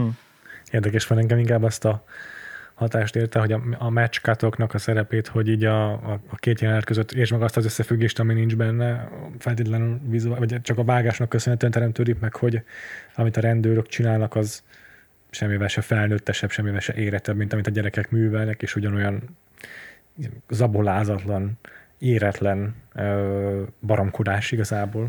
De igazából mindegyik annak a ilyen bennünk lévő erőszaknak a megnyilvánulása, ami ja. aztán nem sokkal később megnyilvánul a, a, a kórházban is. Tehát, hogy mint hogyha ezek mind azt húznák alá, hogy így a az autoriter figuráktól kezdve a gyerekekig mindannyiunkban ott van benne ez a fajta, ez a fajta erőszak, ami, és ja. akkor elég egy ilyen populista hergelő, mint a, mint a herceg, meg elég egy olyan és az, kilátástalan hogy... állapot, amiben élnek ezek a, ezek a kisvárosiak, hogy tényleg csak a kocsma van, meg a szegénység, meg a fagy, ja. meg nincs már tüzelőanyag, és akkor ezek így együttesen tudnák létrehozni ezt a... De igen, de az, amit mondasz, Dominik, hogy ezek így a... Tehát ugye a, a hogy mondjuk generációról generációra megismétlődik, ez is totál benne van, tehát mondjuk az, hogy a, ahol játszanak a gyerekek, tényleg tele van ilyen fegyverekkel, tehát így ebben nőnek fel a gyerekek, az erőszak körülveszik. Természetes számukra az, hogy életet kioltó fegyverek veszik őket körbe, tényleg előrevetíti azt, hogy a, hogy a következő generációhoz sem, ne, nem tud változni a, a, ezek miatt, a hatások miatt. Ez totál benne van tényleg. Egyébként maga a bálnás jelenet szerintem rohadt jó. Mm. Melyik a kettő közül? Igen, amikor először bemegy a Valuska, és így a... a három. Három. Három, igen. Az igen, három, igen. És így a, a szép lassan megközelíti, azt hiszem, golyóját a bálnának, az, az is egy ilyen rohadt hosszan kitartott snit, apránként építkezik, és a klimax tényleg az, hogy, hogy látjuk azt, hogy a szemébe néz a bálnának, de valahogy mégis olyan varázslatos az egész. És úgy belegondolni, hogy az aszeget tényleg egy létező élő lény, amely talán ki van tömbben, de franc tudja, de, de hogy valaha egy élő lény volt, amely ott hever holtan. És ennek a varázslatát próbálja a, a Valuska így magába szívni. Közben totál morbid, hiszen egy halott lényről van szó, egy elpusztult állatról van szó. Ezek a kettőségek itt is, nem tudom, az egész filmet szerintem így jellemzik. Hát a nyitó jelenettől kezdve, ahol, ahol a napfogyatkozás varázslatossága, közben azt sugallja, hogy kihűl a föld, és nem tudjuk, mi lesz. Ezek így végig itt feszengenek a történetben, ezek az ilyen ellentmondások. Tarr Béla azt mondta. Én hevesen bólogatok.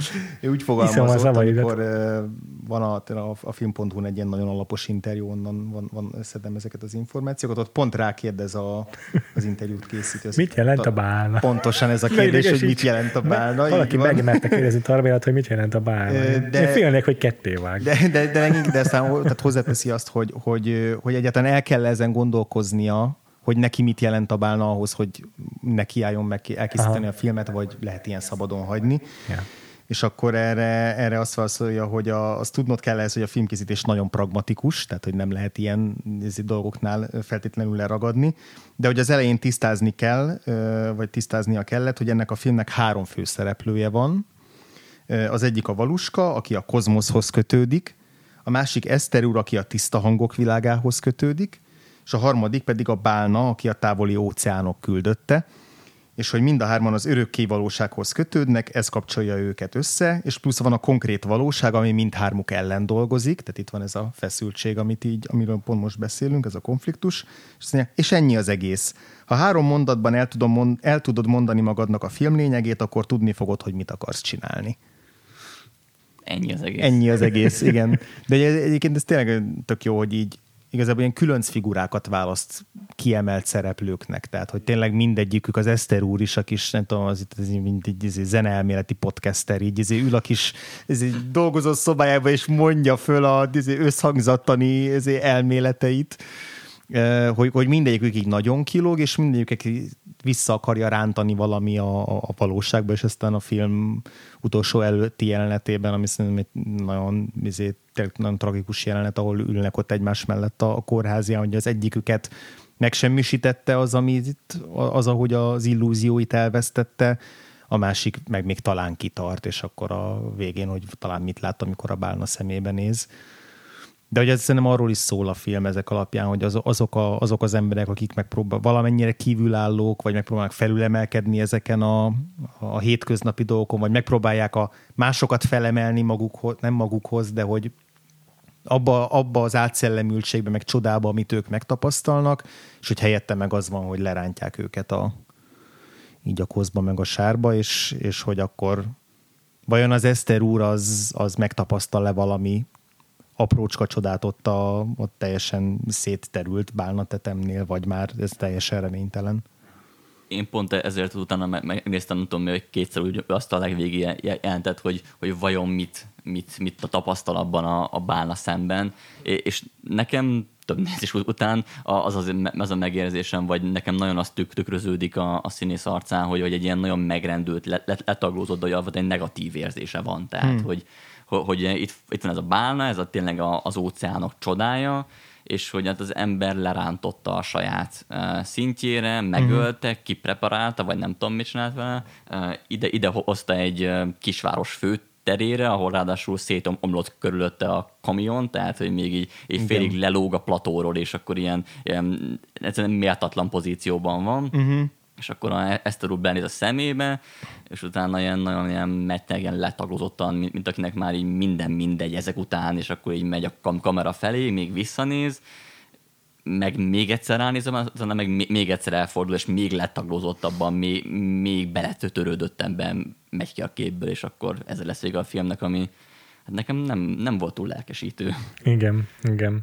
Ja, így most már kezdem jobban érteni, de tényleg itt a, a, a vállalat tulajdonképpen amiatt, hogy egy ilyen ki tudja hány évig, szá, több mint száz évig élő élőlény, kicsit a, tényleg azt reprezentálja a filmben, hogy a, a az idő az így a, az ember, az ember élet az, az időben az egy semmi, és hogy ez a bálna az egy ilyen sokkal nagyobb léptékű ö, dolgot képvisel a, a kozmoszban is, ebből kifolyólag, és így megvan tényleg a, a, a, értem már az összefüggést a, a nyitó jelenettel, meg azzal, hogy a Valuska az hogyan képviseli a kozmoszt, és hogy a film végén a tragédia az az, hogy még egy ilyen nálunk sokkal nemesebb, sokkal hatalmasabb élőlény is ugyanolyan ö, méltatlan módon tud elpusztulni a mi pusztításunknak köszönhetően, ö, hogy ez milyen, milyen, milyen kilátást sugall akkor a, a kozmoszra tekintve mondjuk.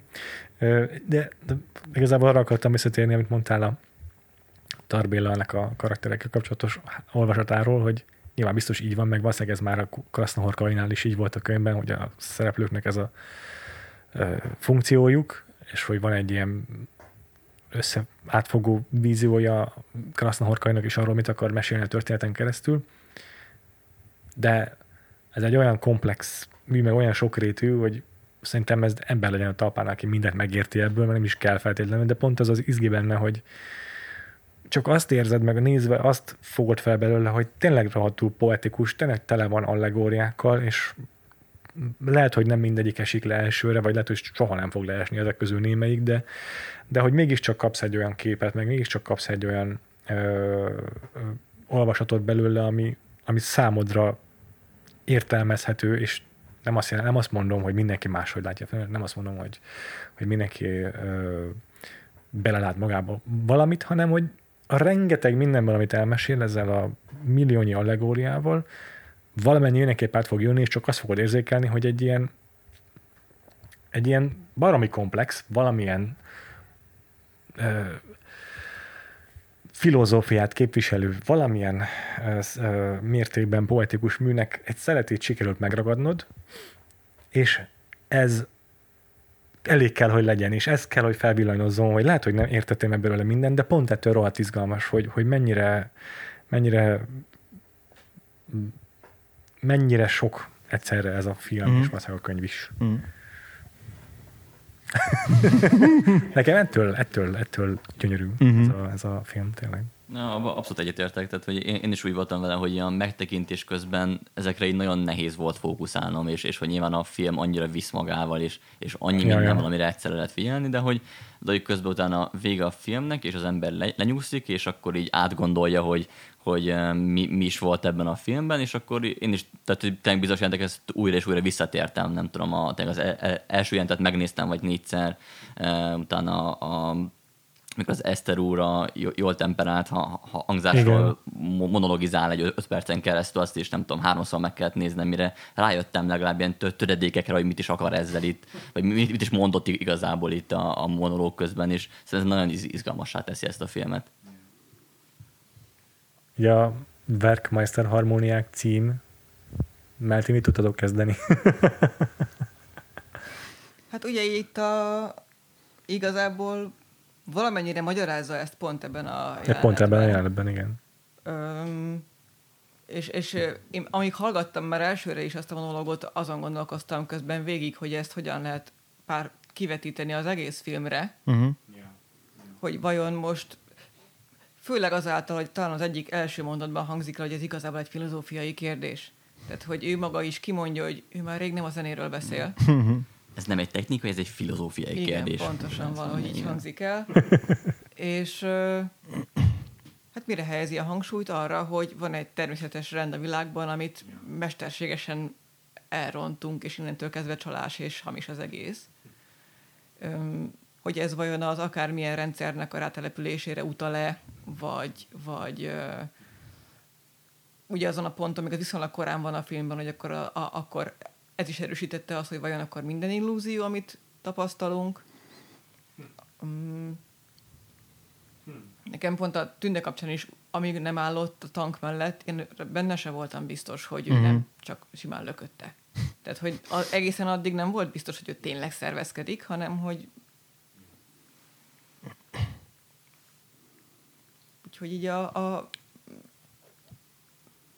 Werckmeister harmóniák is egy kísérlet volt arra sok közül, hogy, hogy abból a korlátozott képességekkel rendelkező rendszerből olyat hozzanak ki, ami, amiben, amiben több lehetőség van, de ezt ő már, már azt is, pedig ez hol van még a manapság használt hangolásoktól, teljesen elítélendőnek nevezi meg. És kicsit így az is benne volt számomra, hogy akkor nem is nagyon lát opciót arra, hogy ezt, ezt ö, lehet jól csinálni.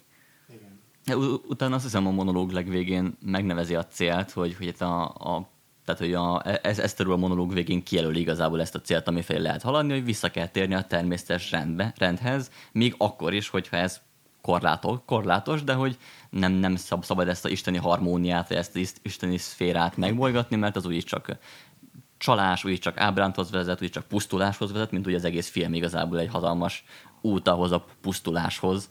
És hát igen, ez, ez, ez a Werckmeisteri mű, hogy Werckmeister harmóniák, amint a pusztulás zenéjét látjuk ugye az egész filmen keresztül. Hát vissza kell térni a természetes rendhez, ennyire egyszerű a történet.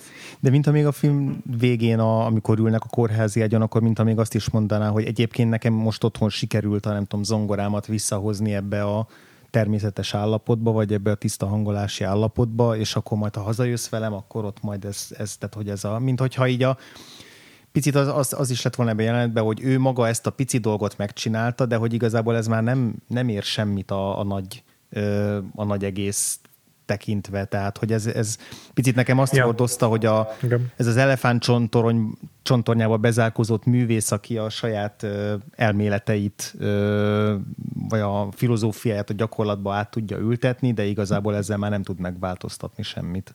Hát igen, és ott is hangzik, hogy akkor így majd könnyebb lesz eladni az mm-hmm. angolát. Mm-hmm. Igen, én is abban azt éreztem, hogy volt egy furcsa, azt hiszem, hogy a magyar Wikipédián egy ilyen pozitív olvasata van a finálénak, hogy, hogy mégis valami optimizmus még ott felcsillan, de szerintem pont ez az, mm-hmm. hogy ez egy totál lemondásról szól, hogy még a, még a zongorát is, ami már szépen van behangolva, azt is lehet, hogy el kell adni.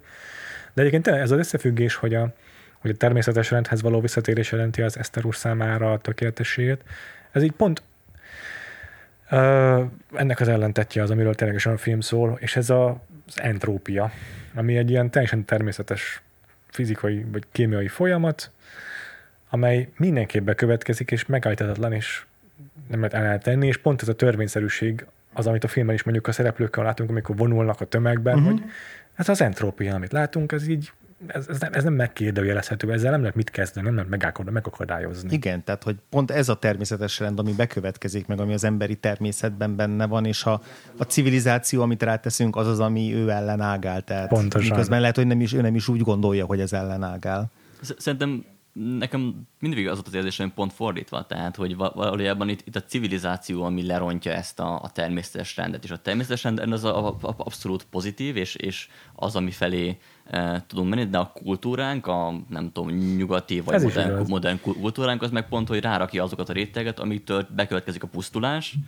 Tehát... E, igen, csak aztán hogy... Valahogy a... úgy, úgy van monológban, hogy amikor, nem tudom, Pitagorász korában még a természetes uh-huh. rend volt, és utána a, az emberek kisajátították ezt a hangolást, és akkor belejött az újabb és újabb civilizációs forma, nem tudom, Werckmeisterig kipróbáltak valamit, és ettől lett igazából az egész rossz. Igen, csak hogy akkor az Eszter úr nem ugyanolyan naíve, mint a Valuska, mert akkor nem, nem ugyanaz gondolja el, hogy akkor erre az a megoldás, hogy visszatérünk ehhez a korai, nem tudom, pitagoraszi természetes rendhez, de valójában, hogyha a civilizációt levesszük, akkor nem feltétlenül oda jutunk vissza, hanem oda, ahova, ahova a film végére jutunk. Vagy akkor a filmnek az az állítása, hogy ez már a civilizációnk része, ez a fajta pusztítás, tehát ez akkor megint egy... Vagy csak egyszerűen nem, nem tudunk kikerülni ebből a mm-hmm. körből. Ez is igaz, ez a, is lehet. A, van, ugye, van, van ez a ugyanannak az örök visszatérése nevű nietzschei gondolat, ami alapvetően arról szól, hogy hogy ugye az egész civilizáció ilyen újra és újra visszatér ugyanabba a szituációba, ugye, mint ahogy a napfogyatkozás is, ugye annak a hiába történik meg a hideg, a pusztulás a végén utána, ugyanúgy egy ilyen ugyanabba a szituációba kerülünk, mint előtte voltunk, és nekem ez a torinói lónál volt nagyon látványos, mert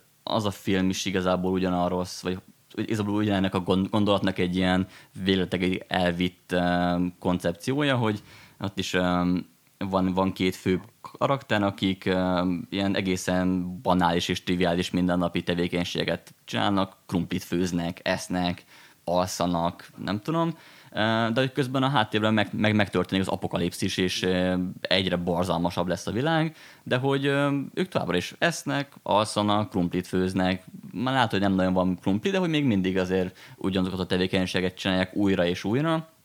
És a, a filmnek a legvége is azt hiszem valami ilyesmi, hogy, hogy um, egyél, mert enni kell, tehát hogy um, ugyan ezeken a mindennapi tevékenységeken, a rutinon az ugyanazon tevékenységen keresztül valójában mi túljutunk az apokalipszisen, és, és um, az, az, ugyanak az örök vissza, ugyanannak az örök visszatérése az valójában egy ilyen uh, diadal, mert, mert az apokalipszis után ugyanúgy bekövetkezik az állapot, és az ember képes azon, hogy túljusson az apokalipszisen, és, hmm. és utána megint egy olyan rend, rend lesz majd, ami, ami így működik, és, és utána, utána persze megint eljutunk az apokalipszisig, és utána megint visszajutunk a leg, legelejére, de hogy ez egy uh, a torinói lónál szerintem nagyon látványos, és, és amiatt azt a filmet például nagyon nehezen tudom bekategorizálni abba, hogy most ez egy pozitív vagy negatív kicsengésű film, mert hogy egyszerre negatív, mert, mert nagyon rossz dolgok történnek benne, de egyszerre pozitív is, mert azt mondja, hogy, hogy az akarattal, meg azzal, hogy ugyanoda visszatérünk és vissza akarunk térni valójában, fel, felülemelkedünk ezen a, a pusztuláson. Hm. Ja, igen, a, a Werckmeisterhez is azt, azt mondja, vagy azt mondta Tarr Béla, hogy hogy van, van ez a katarzis a végén, ami nem feltétlenül egy pozitív katarzis, de mégis hordozhat valamiféle megtisztulást. Az, a, ami a kórházban lezajlik, és hogy utána összeomlanak emberek, és összedől a világ, de hogy abból esetleg fölépülhet valami más. Kérdés, hogy a zárójelenet, ahol ott a köd elborítja azt a teret, az vajon ezt, ezt, ezt sugallja-e, vagy azt, hogy itt valaminek, valaminek vége szakadt. De hogy talán egyébként, hogyha elrugaszkodunk a film legvégétől, akkor a film egésze azért mégiscsak ugyanazt, ezt a fajta körforgás sugallja, azt, hogy ahogy a teljes napfogyatkozásnál, és hogy, egy, hogy teljes sötétség van, hideg, fagy, halál, kozmikus pusztulás, de utána visszatér a fény, és újra kezdődik az élet. Hogy szerintem az, ahogy a film végigkezeli a fényárnyék hatásokat, ahogy a szereplőit beviszi egy sötétebb térbe, majd visszaviszi mondjuk egy lámpafénybe, az végig valahogy ezt, ezt hordozza, hogy bevisz minket a sötétbe, de aztán mindig kivisz minket a fénybe. Nekem az egyik kedvenc hosszú snittem az pont a nyitójelenet után, amikor megy végig a, a néptelen éjszakai vagy hajnali utcán a, a valuska, és még mindig szól a Vig Mihálynak a zenéje, és még távolodik tőle a kamera, és ahogy a fényből tényleg belehalad a teljes sötétségbe, de aztán megint jön egy fénykör, ahova, ahova ki tud lépni, és akkor a bálnánál is ugyanez van, hogy amikor a bálna szemébe néz, akkor ott éppen valami fénybe kerül, sokszor van egy sötét szobába, kitárják az ablakot, és akkor így beárad a fény. Tehát, hogy minthogyha Tarr Béla is még mindig be akarná engedni ezt a fényt, csak közben tudná, hogy az árnyékok azok sokkal gyorsabban terjeszkednek. Ez jó, ez jó gondolat. Ezek alapján igazából, hogy mondasz a torinói lóról, Dominik, így el tudom képzelni tényleg a Tarr Bélát, hogy így úgy gondolja, hogy ő már mindent elmondott, amit el akart mondani a filmekben. Hmm. Meg szerintem azzal, hogy nem csinál több filmet, azt is mondja, hogy, hogy ezek a filmek, meg az a filozófia, amit ezeken a filmeken keresztül elmond, ezek ilyen örökérvényű dolgok. Tehát ja, nincs többet, mint mondani, mert már mindent elmondott, amit lehet így valójában a világról. A véleményen nem fog megváltozni, a világ nem fog megváltozni. Hát ez van, egyszerűen nincs értelme több filmet csinálni. Pontosan. Milyen érzés lehet így élni, hogy kész vagyok. Én megcsináltam, kész az életmű. Nem sok olyan al- alkotó van, aki el tudja mondani, hogy ő befejezte az életművét. Tehát. Szóval ezt, ezt, ezt nem magában csodálom, hogy valaki eljut erre az állapotra, de úgyhogy nem szűklátókörű egoizmusból, hanem tényleg, ha megnézem, akkor el tudom képzelni, hogy ő azt gondolja, hogy joggal, hogy ő, ő, ő tényleg mindent elmondott, amit el akar mondani. Nem tudom, akarunk még valamit elmondani a Werckmeister harmóniákra? Ezután kedvet kaptatok egyéb Tarr Béla filmekhez? Nem tudom, a kórházas jelentről akarunk-e beszélni? Jó ötlet, még lehetne róla beszélni. Na, nagyon vidám jelenet volt. ja, ja, ja. Az is, abban is az a, a, a ami elsőnek megfogott egy kicsit így kívülről nézve magát, tehát hogy mennyire ö, so, tehát nem gondoltam volna ebben a filmben ilyen ilyen összetett, ilyen, ilyen nem is tudom, hogy mondjam, rengeteg helyszínt, meg szereplőt, meg, meg, meg, ö, meg koreográfiát igénylő, sőt, konkrétan kaszkodó mutatványokat igénylő játéket fogunk lenni, mert ott azért rendesen agyonvernek embereket. Tehát nagyon komoly ö, koreográfia van, hogy az is csomószor vágatlanul megtörténik úgy, hogy a kamera láttára, tehát nem a kamera képén kívül agyonvernek embereket, és ö, mondom, egy vágás nélkül történik mindez. Nekem önmagában a film készítése is annak az, az lenyűgözött. Biztos, biztosra veszem, hogy a Alfonso Cuarón látta ezt a filmet, vagy legalábbis, vagy valamilyen Tarr Béla filmet biztosan látott, mert így nagyon eszembe jutottak. Akár az ember gyermeke, de akár a Rómának, főleg a Róma, mert ez fekete-fehér. De hogy abban is vannak hasonló, mondjuk amikor meg, megostromolják azt a talán szerkesztőséget, vagy már nem emlékszem, hogy amikor van az a nagy felzúdulás, és akkor ott fönt az emeleten, amikor, amikor berohannak egy ilyen irodaépületbe a, a tüntetők, vagy, vagy, vagy lázongók. Lehet, hogy ruha. ruha lehet, lehet, hogy valami szabóság. Tényleg, tényleg, tényleg, igen, igen, igen. Tehát, hogy ezekben a hasonló ilyen tablókban azért felfedezni vélem most így a... a Tarr, azért Tarrnak van kultusza, nem nemzetközi szinten is, ja, szóval ja. nem, nem lepődnék meg ezen. Persze, hogyne. Tényleg óriási a kultusza, meg egyébként Krasznahorkainak is óriási a kultusza, tehát megjelentek a könyvei idegen nyelven, és, és nagyon népszerűek, meg elismertek, csomószor díjazottak ezek a könyvek, de visszatérve az utolsó, tehát tényleg valószínűleg azért a, a, az ilyen Cuarón-féle rendezők minimum, ismerik. Egyébként meg benne van az akadémiában, tehát a Tarr Béla tagja az akadémiának, amelyik az Oscar-díjakat kiosztja, hát nem hiszem, hogy mondjuk megnézegeti a, nem tudom, a, a lelki ismereteket a Pixar-tól, ilyeneket minden évben, de úgy, de úgy ott van, meg szavazhatna, meg megkapja a screenereket valószínűleg.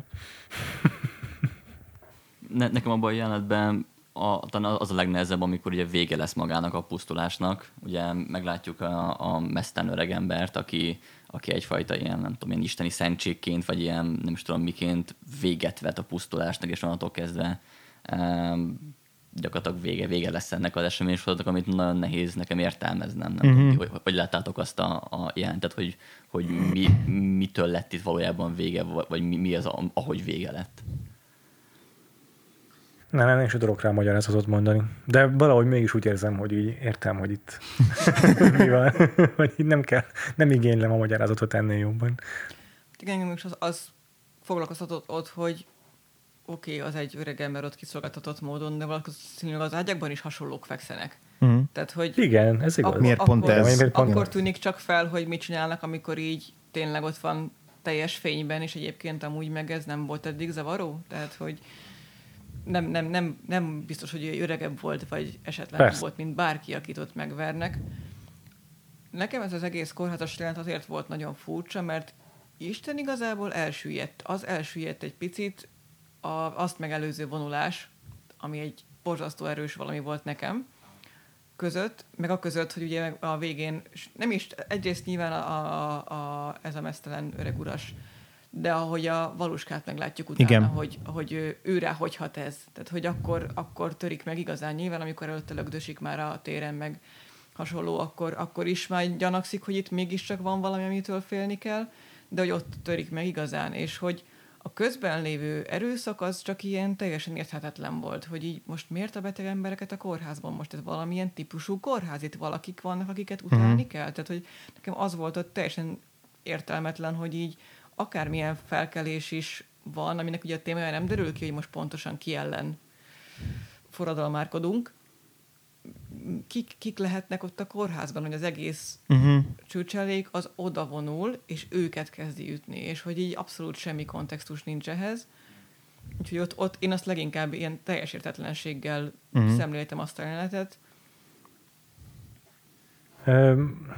Olvastam ilyet, hogy talán azt sugalhatja, de ez biztos, hogy csak egy utalás szintjén a film ezzel, hogy a, az autoriter rezsimekben, akár Magyarországon is a kommunizmus idején gyakori volt, hogy, hogy a az államnak az ellenségeit, az ilyen mondjuk másként gondolkodókat, azokat mentális betegként kezelték és bezárták egy intézetbe. Szóval erre lehet esetleg egyfajta utalás, azok legalább a kórház mint helyszín, meg az ilyen elnyomó rendszerek közötti viszony, az, az, az végül is lehet, hogy ennek a, ennek a, erre utal ez a jelenet. Hát ezt de szerintem alátámasztja a vége is, akkor viszont uh-huh. az, hogy, hogy valóskától kerül. Ezt tuti. Szerintem igen. Igen. Ő az, ő az, aki látta a társadalom igazi arcát, vagy hát ezt, ezt a társadalmat, amiben élünk, hogy ez hogyan viselkedik akkor, amikor kiteljesedhet. Hmm.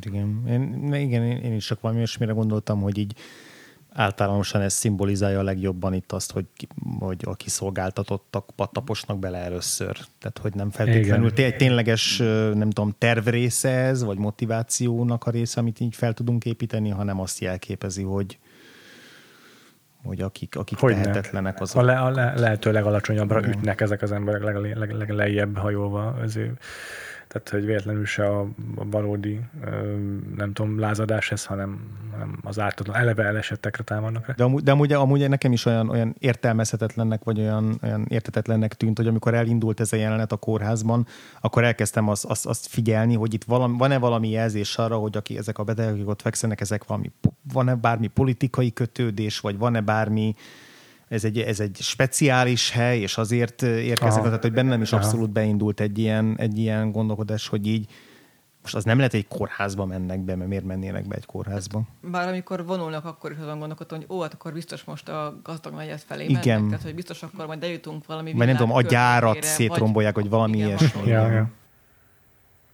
Hát az a mesztelen öreg ember az annyiban, annyi magyarázatot tudok rá, hogy az, hogy anyaszült mesztelen, és teljesen védtelen, az így gyakorlatilag a lehető legkiszolgáltatottabb helyzet, legkiszolgáltatottabb helyzet, amiben ember lehet, a csecsemőkort kivéve. Uh-huh. És ö, most a csecsemőt nem is biztos, hogy lett volna értelme a kórházas jelenlegbe betelni, de az, hogy egy öreg ember tette be, az még így ahhoz is hozzájárul, hogy hogy a, a, a legidősebb, a, a, megint csak így a halál az a legközelebb álló ö, idős ember az, aki rá, rápróbálná támadni, hogy, hogy ö, a filmben ugye amúgy is végigvonuló motívum a, a, az idő és a, a, az életkornak a szerepe az ilyen kozmikus távlatokban legalábbis. Úgyhogy lehet, hogy itt ez az egyetlen egy, amire lehet utalni, vagy értelme, lehet ebből szűrni, hogy, hogy, a, hogy a, az idős, kiszolgáltatott öregember, aki teljesen vételen, és amúgy teljesen ártalmatlan is abból kifolyólag, hogy ő a, a, a, tényleg a, ugyanolyan kiszolgáltatott, mint egy csecsemő, hogy, hogy itt látja be a csőcselék azt, hogy, hogy amit csinálnak, az, az a, pont, pont, hogy azok ellen irányol, akik a legkevésbé érdemlik azt meg. Nem tudom.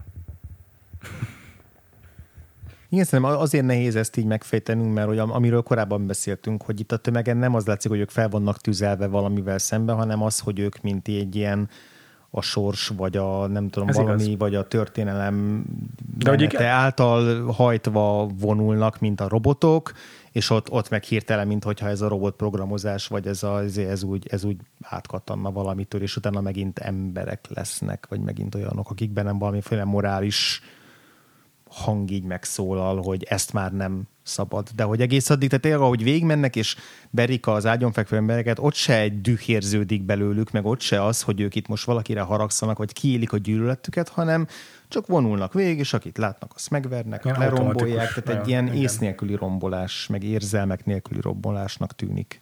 Ja. Vagy hogy az öreg embernél már azt, azt gondolják ők, hogy jó, hát őt már mindegy. Uh-huh. Hát, hogy őt már fölösleges, és akkor ezzel befejeződött a munka, és készen vannak. Mert mm. őt, őt már nem kell megverni, mert látják, hogy aha. egy idős, kiszolgáltatott. Lehet. Nincs hova büntetni. Tehát, hogy... Lehet. És akkor, akkor ennyi volt. Igen, de az biztos, hogy el is hangzik még a felkelés elején, úgy emlékszem, hogy nem, nem emlékszem a pontos jelentre, hogy ez hol, de hogy így van egy, van egy, van egy konkrét, ki van mondva, hogy így nem tudja a tömeg, hogy pontosan miért lázad, mi ellen, uh-huh. hanem csak ez egy ilyen ez tényleg egy céltalan, csak így a dühüket, vagy hát igen, a düh nem látszik rajta. Igen, de hogy valami ilyen, frusztráció, van, igen, valami igen, igen. kilátástalanság. Ja, inkább az lehet, igen. Az a magatehetetlenség, vagy az a kilátástalanság, igen. ami motiválja. Meg az, hogy tényleg az ő életükben nincsenek meg azok a csodák, amiket a, amiket a valuska meg tud látni. Vagy, vagy, vagy ők nem veszik észre, vagy már nem akarják észrevenni, vagy, vagy már túl sok számukra a valóságnak a terhe. Ja. És hogy igen, akkor ebből, ebből fakad ez, ez ellen egy ilyen, egy ilyen kifakadás. Ja, ez, ez valószínűleg igen, ez a leg, leg, ez lett a legközelebb ahhoz, amit gondolta a rendező. Jó, van még ezen kívül, amit nagyon szeretetek volna a film kapcsán kiemelni?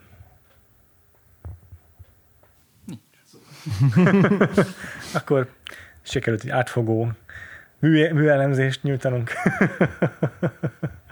a Werckmeister harmóniákról. Ö, aztán nyilvánvalóan nálunk sokkal szakavatottabb Tarr Béla nézők vannak a hallgatóink között, úgyhogy ha bármelyik őtök ö, szolgáltathat számunkra, nem tudom, ennél mélyebb szántóbb gondolatokkal, akkor mindenképpen érték szívesek is írjatok meg nekünk a akár a Facebook csoportunkba, a Vagfolt Podcast társalgóba, ezt kommentbe, akár Twitteren vagy Facebook oldalunkon, a, mind a kettő helyen a Vagfolt Podcast név alatt, mert engem tényleg érdekel, hogy mi az, amit nem tudtunk megfejteni, vagy akár félreértelmeztünk adott esetben erről a filmről. Pláne, hogyha olvastatok mondjuk a Krasznahorkai könyvét, akkor bizonyára gazdagabb ö, táptalajjal rendelkeztek ennek a filmnek a megértéséhez. Vagy aki esetleg látta a teljes Tarr Béla életművet. Pláne. Igen. Könnyed sátántangót. Igen. És de Eszter is, Dominik, nektek nagyon-nagyon köszönjük, hogy ezt a filmet választottátok. Én, én tényleg gyakorlatilag ez a lökés kellett ahhoz, hogy meg, neki újjebb megnézni, mert, mert kellett az az idő, hogy rászálljam magam, meg mm. kellett ez a motiváció, hogy akkor most ez, meg kell most már ugrani ezt a dolgot. Mm-hmm. Úgyhogy nagyon köszi. Köszönjük a meghívást. Én is köszönöm. Nekem is ez a lökés kellett. Ja.